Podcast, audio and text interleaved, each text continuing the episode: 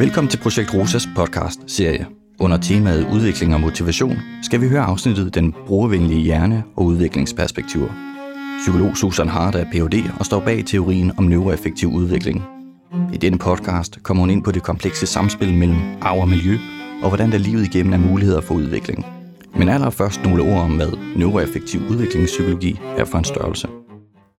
Neuroaffektiv udviklingspsykologi, det er en, øh, man kunne kalde det en brobygning, man kunne også kalde det en integration imellem tilknytningsteori, udviklingspsykologi, traumeforskning, evolutionspsykologi og øh, hjerneforskning på de affektive områder af, af hjernen. Noget af det, der har været så vigtigt for mig, at øh, i forhold til at udvikle det, som jeg i dag kalder neuroaffektiv udviklingspsykologi, det er ligesom for at, at sige, at der er ingenting, der er forudbestemt. Og, øh, og, og en, der hedder Alan Carr, han opererer sådan set med, hvad er de prædisponerende faktorer, hvad er de vedligeholdende faktorer, hvad er de beskyttende faktorer, hvad er de, øh, de igangsættende faktorer, og hvad er de udviklende faktorer. Og det vil sige, at, at vi må forstå menneskets udviklingsproces, at vi er født ind i verden med nogle bestemte forudsætninger. Og de bestemte forudsætninger, de er jo bestemt af vores gener, vores genetiske sammensætning, de er bestemt af vores fostertilværelse, de er bestemt af den måde, vi bliver født ind i verden på, og så er de bestemt af det lange liv, vi, vi lever efter det. Og alt sammen handler om, hvordan det her det går i samspil med hinanden.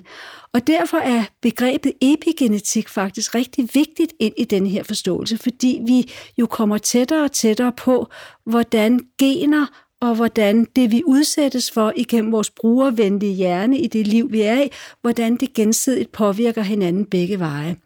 Og det betyder selvfølgelig, at man kan være født ind i verden med en umådelig høj grad af sårbarhed, og, og selv de allerbedste forældre i den her verden kan synes, det er en stor, stor opgave at bringe et, et barn i udvikling, og omvendt kan man være født ind i verden med, en, med nogle ressourcer og en robusthed, men hvis man bliver udsat for et umådeligt kaotisk miljø, så kan, det, så kan det være svært at udvikle sig på det. Så, så det er på en måde hele sammensætning af det.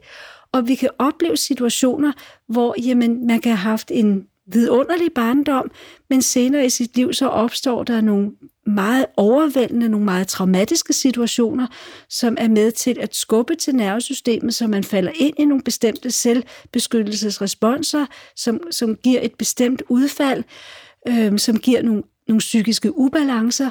Så på den måde er vi aldrig beskyttet imod hverken genetisk set eller i vores barndom for at ikke at udvikle noget senere. Og, og det er på en måde derfor, jeg synes, det er så utrolig vigtigt, at vi bliver opmærksomme på hele den der lange historik. Fordi det er ikke sådan, man bare kan gå tilbage i en barn, barndom og sige, det er derfor. Eller man kan gå tilbage genetisk og sige, det er derfor. Fordi hele, hele kunsten, det er, det er, at det virker sammen i, på en meget, meget, meget kompleks måde, som vi måske kun er ved begyndelsen af at kunne forstå i, i sin fulde betydning. Og derfor handler det om at forstå hele, ikke bare det levede liv, men også generationer tilbage, hvad er det, man kommer fra? Fordi vi netop igennem epigenetikken begynder at få en større og større forståelse af, hvordan RNA og DNA faktisk påvirker hinanden og hvordan der også kan være en, en generationsmæssig overføring, ikke kun oplevelsesmæssigt, men, men også genetisk. Men jeg tror, det er så utrolig vigtigt, at vi holder op med at se på den dikotomi af, hvad er arv og hvad er miljø, fordi det er så uadskilleligt i, i, i, i, i vores verden, når, vi, når det handler om, om personlighedsstruktur.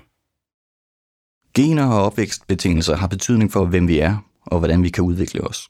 Som professionelle kan vi hverken ændre på et menneskes ophav eller opvækst, så man kan spørge, hvorfor det overhovedet er værd at beskæftige sig med, hvad der har formet et menneskes nervesystem.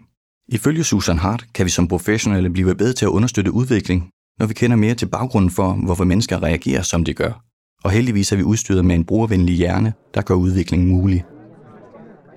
Denne her tingest, der sidder her oven på vores krop, den er meget, meget, meget brugervenlig den former sig ud fra det, den får tilbudt. Den kan ikke forme sig ud fra noget, den ikke får tilbudt. Og, og det betyder jo med andre ord, at hvis man får en masse støtte til at kunne regulere sig, ja, så tager den fra på det. Men hvis man er født ind i en kaotisk, uforudsigelig verden, hvor man ikke ved, hvad der sker lige om et øjeblik, jamen så former hjernen sig selvfølgelig ud fra at overleve i en farlig, uforudsigelig verden, hvor man ikke ved, hvad der sker lige om et øjeblik. Og det betyder, at det i høj grad er ens selvbeskyttelsesresponser, der udvikles, sådan så at, at nervesystemet hele tiden er parat til, hvordan overlever jeg det her bedst muligt, hvordan kan jeg gøre det her bedst muligt, så jeg for eksempel ikke dør af det, eller at jeg bevarer en, en relation, fordi det er så vigtigt for os mennesker at være i relationer, uanset hvor usunde de er for os. Så, så hvordan gør jeg det bedst muligt? Og hvis det er nervesystemets selvbeskyttelsesresponser, der i høj grad bliver aktiveret, fordi at det, det miljø, vi er født ind i, det ligesom kræver det, ja, så begynder det at blive en så integreret del af personligheden, så man også begynder at reagere med selvbeskyttelsesresponser, selvom man er inde i en anden kontekst. Og John Bowlby, som I måske kender ham, der er tilknytningsteoriens far, han var en af de første, der sagde, at symptomer er en respons, som er blevet adskilt fra den situation, som skabte den. Og vores opgave, det er at finde tilbage i forhold til, hvad det er for en situation, som skabte den, og forstå den dynamik, så vi kan hjælpe det her menneske derfra. Vi mennesker, vi er født ind i verden med cirka 130 milliarder nerveceller. Her har vi vores potentiale. Det svarer lidt til, når man går ned i Føtex og køber en pose blomsterfrø, så har hver af de her blomsterfrø et enormt potentiale. Men vi ved også, at hvis ikke vi tilbyder det frø det rigtige vand og den rigtige jord, så kan det ikke udfolde sig til den smukke blomst. Vores hjerne, 130 milliarder nerveceller. Cirka 25 procent af de her nerveceller er koblet i neurale kredsløbsforbindelser, men det betyder, at ca. 75 procent af vores potentiale skal koble sig fra vi bliver født til vi dør.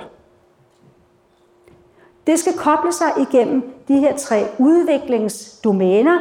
Motorisk udvikling, kognitiv udvikling, følelsesmæssig udvikling. Vores plastiske hjerne gør altså udvikling muligt hele livet igennem, også følelsesmæssigt. Susan Hart forstår følelser som en form for lim, der binder os sammen. Følelser udvikles i trygge og tillidsfulde relationer. For professionelle kan det være en stor udfordring at gøre sig fortjent til tillid fra mennesker, der kan have været i underskud af netop tryghed og tillid. Så følelser, kan man spørge, hvorfor har vi mennesker følelser? Hvad skal vi bruge de her følelser til? Næppe bare fordi vi skal have arbejde i bofællesskaber og på psykiatriske afdelinger. Det er nok ikke derfor, vi har følelser. Vi har jo nok følelser, fordi de skal komme os til gavn, fordi de er med til at være limen, der, der binder os sammen. Og det er på en måde også det, der giver livet både farve og kant. Det er det, der gør, der giver en, giver en helt mening med at være i livet. Og fordi vi har en så brugervenlig hjerne, så er det muligt hele tiden at kunne gå ind med en målrettet indsats og støtte op om noget af det liv, der ikke er blevet pustet ind i en på et tidspunkt, hvor det var særlig vigtigt. Men det, der også er vigtigt, det er, at vi bliver nødt til, når vi kommer ind senere i de her menneskers liv, at gøre os fortjent til det. Og det der med at gøre os fortjent til det, det er, at vi bliver nødt til at ud, udvise både anerkendelse, men alt det, der gør, at man kommer til at føle sig tryg i relationen med et andet menneske. Og jeg tror på, jeg kan selvfølgelig ikke vide det, men I alle sammen, der har arbejdet på mennesker, der har det umådeligt svært her i livet, at de her mennesker kan have det rigtig, rigtig svært med at finde den grundlæggende tillid og tryghed til et andet menneske. Og mit bud vil være, at I alle sammen har arbejdet med mennesker, hvor bare det at kunne få dem til at tro på, at du kan godt have tillid til mig, du kan godt være tryg med mig, er et kæmpe, kæmpe arbejde i sig selv.